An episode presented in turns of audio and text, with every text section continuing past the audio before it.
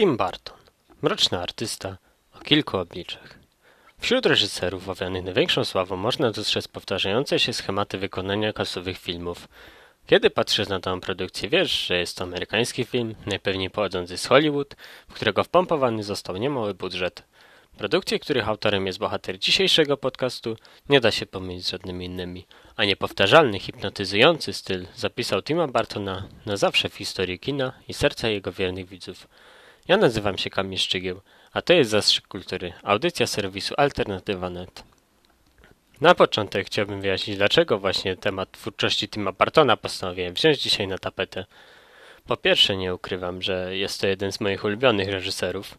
Jego twórczość zawsze była dla mnie wyznacznikiem osobliwej myśli artystycznej, a bohaterowie, o których opowiem więcej w miarę trwania podcastu, na długo zapadali w pamięci. Wraz z moją sympatią przychodzi oczywiście także wiedza, a jako widz jestem w stanie też zauważyć słabe strony filmów wychodzących spod ręki Bartona.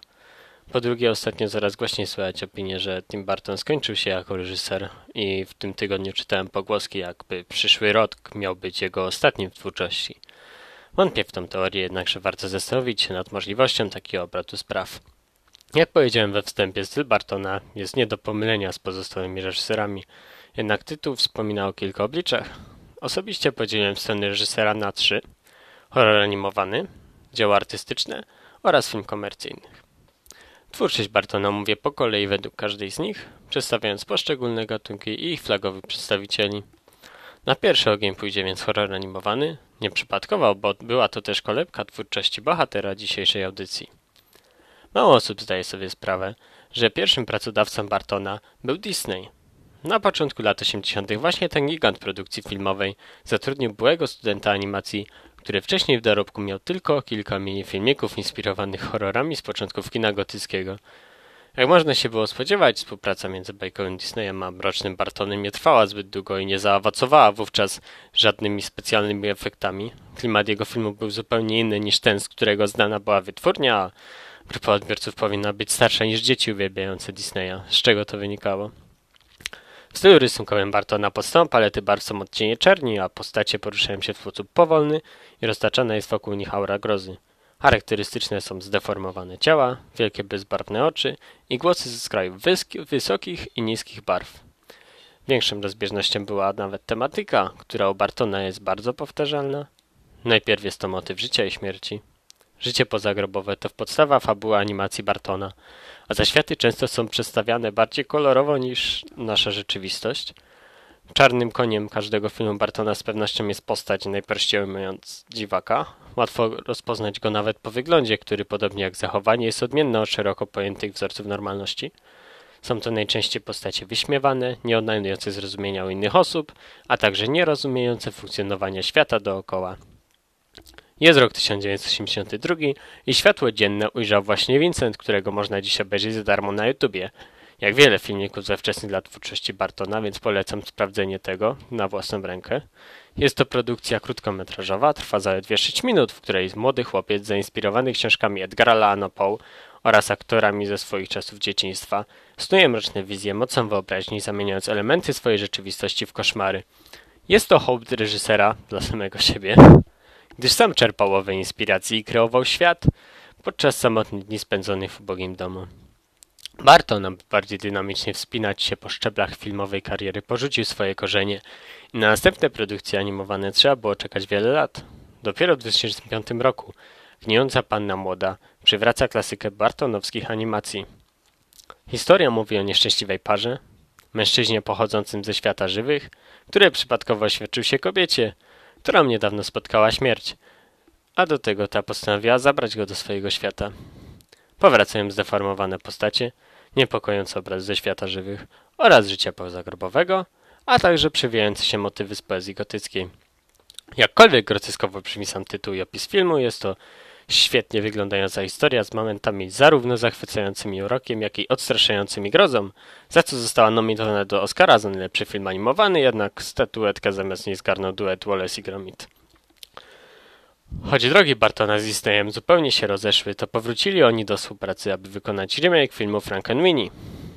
Frankenweenie, czyli półgodzinna produkcja z lat 80., była historia chłopca, była historią chłopca, który nie może się pogodzić ze śmiercią ukochanego psa, więc w eksperymentalny sposób przywraca go do życia. Zwierzęca wersja Frankensteina wyglądała wówczas okropnie. Widok zszywanego psa odrzucał od filmu, a samo wykonanie pozostawiało wiele do życzenia. Frankenweenie z roku 2012 stanowi jednak wzruszający obraz, z kilkoma ważnymi morałami i niebanalną fabułą, a styl animacyjny Bartona perfekcyjnie komponuje się z tym dziełem, będącym od kilku lat faworytem na imprezach halloweenowych. Poza pięknym przedstawieniem przyjaźni między pieskiem a jego właścicielem, największym atutem produkcji jest cała masa elektryzujących postaci drugoplanowych. Już wcześniej wspomniałem, że w dziełach Bartona jednym z podstawowych szablonów jest inteligentny dziwak, to we Frankenweenie mamy ich mnóstwo. Zresztą cała produkcja jest majstersztykiem wizerunkowym. Tematyka życia i śmierci jest mroczna animacja, jest dziwaki, są. Problem w tym, że jest to ostatni z dotychczasowych horrorów animowanych, której większość jest starymi produkcjami krótkometrażowymi. Historia powstania Frankenweeniego zasugerowała mi myśl, że Disney mógłby podobnie jak w przypadku Króla Lwa spróbować wykonać film Bartona live action – Chociaż nie Disney wycofuje się z tego pomysłu, podobnie jak Disney wycofuje się, kiedy atmosfera zaczyna się robić zbyt poważna. Jednak gdyby jakaś wytwórnia chciała ponownie zmienić Frankenweeniego na film pełnometrażowy lub potworzyć w ten sposób któryś ze starszych filmów, z pewnością zaowocowałoby to stworzeniem nie lada horroru, który zadowoliłby wszystkich wybranych fanów gatunku. Ale z drugiej strony, czy może być lepsze wykonanie takich filmów niż groteskowa animacja poklatkowa z niepowtarzalnymi barwami i klimatem? Cóż, można jedynie gdybać. Ja jednak liczę, że któryś z animowanych horrorów Bartona dostanie swoją wersję live action i scenarzysta nie zgasi klimatu oryginału, a może nawet go wzbogaci. Ale chyba właśnie takiego Tima Bartona najbardziej brakuje w ostatnich latach, robiącego właśnie to, w czym nie było lepszego od niego i do czego praktycznie został ukształtowany. Animacja Bartona była prawdziwą sztuką, a jego stylem zainspirowali się pozostali twórcy, m.in. autorzy wysokobudżetowych animacji, 9 i Karolina i Tajemnicze Drzwi, do których Barton nawet tworzył rysunki. Niestety nie było mu dane stanąć za stokiem reżysera, jednak gdyby ktoś był spragniony klimatów bartonowskich, to warto sprawdzić także ten horror animowany. Tym momencie, na, w tym zachwycie nad niepowtarzalnym światem kreowanym przez Bartona trzeba wspomnieć, że nie tylko animacją był on tworzony i przejść równocześnie do drugiego oblicza reżysera, czyli zgodnie z moim podziałem, dzieło artystyczne. Gdy Barton porzucił projekty animowane, zajął się tworzeniem filmów dla wielkiej wytwórni z rzeczywistymi aktorami. W większości przypadków zachowując klimat swojego świata twórczego, jego tematykę, styl postaci i narracji. Jednym z hitów wczesnych lat 90. był Sok z Żuka. Horror komediowy o parze zakochanych, która staje się duchami, a ich dom zostaje zamieszkany przez nowych właścicieli. Tematyka życia i śmierci, rzecz jasna, że obecna. Mroczne animacje? No, na to już nie ma miejsca, ale efekty specjalne i scenografie zawarte w filmie w zupełności rekompensują, co zostaje potwierdzone Oscarem za najlepszą charakteryzację. Dziwak? Tytułowy Beetlejuice sprawdza się w tej roli wyśmienicie, choć jest jednym szaleńcem, który u Bartona dostał status czarnego charakteru. Przeobecne są pytania, jak można tego nie lubić, a ja coraz częściej zadaję się pytanie, jak można temu dorównać. Na rok 2020 planowany jest sequel Soku z Żuka. Sprawa była w ostatnich kilku, już kilkudziesięciu latach przywracana i anulowana, ale kontynuacja klasyki nadchodzi, a premiera na przyszły rok wydaje się być nieunikniona, co wśród fanów budzi więcej grozy niż ekscytacji. Co łatwo zauważyć, w ostatnich latach Barton miał filmów coraz mniej, a poza Sokiem z Żuka nie w planach reżyserskich żadnego oficjalnie potwierdzonego projektu. Może kontynuacja pierwszego kasowego hitu będzie dla Bartona też ostatnim akcentem kariery. O końcu więcej porozmawiamy na końcu, bo teraz nie mogę się doczekać, aby opowiedzieć o jednym z nielicznych filmów, które dostały ode mnie bezsprzecznie okrągłą dziesiątkę. Wyobraźcie sobie, że jest rok 1990, a wy jedziecie do kina na film pod tytułem Edward Nożycoręki i dostajecie opowieść o nastolatku, który wcześniej mieszkał w zamku, a teraz przygarnia go konsultantka Iwonu. Poza tym zakochuje się w jej córce, zamiast rąk ma nożyce, jest wrażliwym socjopatą, staje się popularnym fryzjerem i podrywają go wszystkie panie w średnim wieku z sąsiedztwa, a jednocześnie prześladują szkolne łobuzy. Na pierwszy rzut oka taki scenariusz jest gniotem wymyślonym z absurdu, nie mającym szans na sensowne rozwiązanie. Lecz gdy robimy pierwszy rzut oka na film Bartona, już wiemy, że to nie może się nie udać. Kontrast między zamczyskiem, z którego pochodzi Edward, a światem ludzkim przywodzi na myśl animację – a cała scenografia, na czele z żywopłotami przyciętymi przez głównego bohatera, nadaje barwnego i niepowtarzalnego charakteru, który jest miodem dla oczu. Aktorzy są genialni. Jest to pierwsza rola, jaką Johnny Depp dostał od Bartona. Kolejna współpraca z Winoną Reader, która od Zucka kroczy z Bartonem przez wszystkie etapy kariery.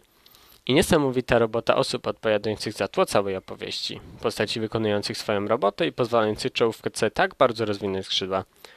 Co ciekawe, do roli Edwarda przymierzają takie sławy jak Jim Carrey, Tom Cruise, Robert Downey Jr., Gary Oldman, a nawet Michael Jackson. Jednak Barton zdecydował się na początkującego Johnego Deppa, który dla zagrania tej roli zrzucił 12 kilo i stał się jego ulubieńcem. Sposób, w jaki Edward odbiera kontakty międzyludzkie jest rozbrajający. Wkrótce okazuje się, że chłopak o nożycach zamiast rąk jest bardziej ludzki niż otaczające go społeczeństwo, pełne fałszywych uśmiechów, egoizmu i nietolerancji. Ludzie z gładką skórą są w stanie ranić bardziej niż z ostrzami zamiast palców. Kolejny występ Johnego Deppa mówię razem z filmem Duża Ryba, gdyż mają one oba bardzo podobny konspekt. Opowiadają marzycielach, którzy wbrew krytyce i przyjętym schematom wciąż trzymają się swojej koncepcji twórczej, gdyż widzą w niej większą wartość niż w tych pospolitych tworach. Bohater filmu, Ed Wood, jest reżyserem, który tworzy nieszablonowe filmy, lecz spada na niego lawina krytyki – a ten jednak wciąż stara się nagrywać dokładnie to, co zaplanował i to, w czym czuje się dobry. Duża ryba natomiast opowiada o marzycielu, który całe życie z pasją opowiadał bajki i żył w swoim własnym świecie, natomiast jego syn nie potrafi zrozumieć, jaki jest sens w opowiadaniu absurdu. Odniesienia do Bartona dość oczywiste, zwłaszcza, że jego następnym działaniem było wydanie filmu animowanego Gnijącej Panny Młodej w 2005 roku. To był rok Bartona także dlatego, bo wówczas równocześnie wypuścił drugą ekranizację książki Rolanda Dala Charlie i fabryka czekolady. Film stał się światowym hitem na miarę soku z żuka, jednocześnie zachowując słodko-gorzki klimat Bartona i mądrego dziwaka, kultowego Willy Wonka. Willy Wonka miał kapelusz, długie włosy, nie dzisiejszy język, niepowtarzalny sposób bycia, niegdysiejszą sławę, dzisiaj uznawaną za głupotę, a poza tym grany był przez Johnego Deppa, który pięć lat później wcielił się w równie kultową postać, której można przypisać identyczne cechy co powyższej. Mowa oczywiście o szalonym kapeluszniku zajedzie w krainie czarów. Ten film Bartona jest bezpośrednim spadkobiercą Charliego. Ponownie jest to ekranizacja bestsellerowej książki, która jest kinem familijnym z przysłaniem niesamowitymi scenografiami, Nagrody się posypały, ale o tym filmie nie ma co opowiadać. Taką przygodę po prostu trzeba zobaczyć. Tutaj muszę zaznaczyć, że Johnny Depp nie jest jedynym ulubieńcem Bartona. Jest nim, a właściwie nią także jego była żona, chociaż pewnie jest to była ulubienica, skoro jest byłą żoną. Jednakże Helena Boam Carter, która grała w Alicji, Charlim, Dużej Rybie, Planecie Małp, o Planecie Małp jeszcze nie było mówione, oraz dwóch filmach, w których także wtórował Johnny Depp, jednakże Mroczne Cienie i Sweeney Todd były na tyle nieudanymi filmami, o których lepiej zapomnieć. I myślę, że to najlepszy czas, żeby przejść do najbardziej aktualnej i najmniej lubianej strony Bartona, czyli film komercyjny. Jak już przy horrorach animowanych zaznaczyłem, Barton odstąpił na pewien czas od tej formuły i wówczas oprócz dzieł artystycznych postawił na filmy komercyjne. Pierwszym z nich był Batman. Trzeba przyznać, że wówczas postać Batmana nie była tak jednoznacznie kojarzona poza Ameryką, a w 1989 roku właśnie ze sprawą bartonowskiej adaptacji postać Człowieka Nietoperza po raz pierwszy pojawiła się na srebrnym ekranie. Z pewnością ze wszystkich superbohaterów postać Batmana najbardziej wpasowuje się w mroczny świat Tima Bartona, no, ale to wciąż adaptacja komiksów tego, co już wcześniej było napisane. Barton powinien tutaj znaleźć się w okowach oczekiwań i schematów, wykonując to, co zostało mu zadane. Tymczasem Batman Bartona w wielu momentach staje się bardziej swojski. Zaufany człowiek Michael Keaton, czyli niegdysiejszy Beetlejuice, wciela się w muskularnego obrońcę Gotham, które wygląda jak miasteczko z horrorów. Zresztą sam Batman przypomina do złudzenia Drakule, a Gotham jest ciemne za dnia jak nasze miasta w nocy, a w nocy to tam już w ogóle nic nie widać poza ciemnością. Antagonistą jest Joker, którego gra słynny Jack Nicholson. W tym momencie można by się przyczepić, że przecież wcześniej powiedziałem, że Beetlejuice to jedyny dziwek, czarny charakter, którego stworzył Barton, aczkolwiek w kwestii Jokera to nie on go stworzył, ale w absurdalny sposób trzymał się oryginałów komiksów. Sceny są mocno naciągane i film wcale nie próbuje tego ukryć, bardziej traktuje wszystko jako prostą rozrywkę, bez większego sensu intelektualnego. Joker jest po prostu błaznem, tak jak większość postaci przerysowana na głupi oprychów albo nieskazitelnych herosów na czele z Batmanem, którego umiejętności są tak groteskowe, że zachwycają chyba tylko zdecydowanie młodszych odbiorców. Barton powtórzył to trzy lata później w filmie o jakże arcyciekawym tytule Batman Powrót. I moje pytanie brzmi tylko, jakim cudem dany DeVito nie przeszkadza, że jest zrobiony przez Bartona takiego błazna? Zaczęło się od roli człowieka pingwina, w dużej rybie, rybie stał się cyrkowcem zmieniającym się w wilka, a w najnowszym Dumbo ponownie stał się cyrkowcem. Ciężko jednak powiedzieć, że taka rola mu nie pasuje, jest generalnie bardzo niskim wzrostem oraz aparycją śmieszka. Ale z pewnością można powiedzieć, że Bartonowi nie pasuje Planeta Małp. Film science fiction zawiera dużo absurdu, ale historia o małpach, które przejęły władzę nad ludźmi, zdaje się być poza wszelkimi dotychczasowymi ramami. Chyba projekt ani leżał Bartonowi, ani producentom nie leżało, jak Barton do niego podchodził, bo do każdej kolejnej części Planety Małp nie przyłożyły już ręki. Może niektórzy słuchacze będący widzeniem Bartona zbulwersowali się, że pominąłem osobliwy dom pani Pellegrin przy omówieniu dzieł artystycznych. Jest przecież mroczny bajkowy świat. Dziwaki nazwane w tytule osobliwościami. A także jest to kolejna adaptacja książki, powstała 6 lat po Alicji. Co jest z nią nie tak? To, że zupełnie nie jest adaptacją książki. Barton chciał ponownie stworzyć coś swojego, tylko że to nie należy do niego. Wziął sobie pomysł na fabułę, w której dziadek zostaje zabity przez potwora, więc wnuk zgodnie z jego namową podąża w miejsce, gdzie mieszkał w dzieciństwie, aby rozwikłać tę zagadkę, poznać mnóstwo dzieci o superzdolnościach i walczyć ze wcześniej wspomnianymi potworami. Barton zachowuje początkowe lokacje, tytułowy dom pani Pellegrin, to co go otacza, superzdolności bohaterów, którym z niewiadomych powodów pozmieniał imiona i uznał, że wątek romantyczny powinien się odbyć z bohaterką o innych zdolnościach, bo trzeba zrobić romantyczną scenę wodną. To wszystko nie porywa.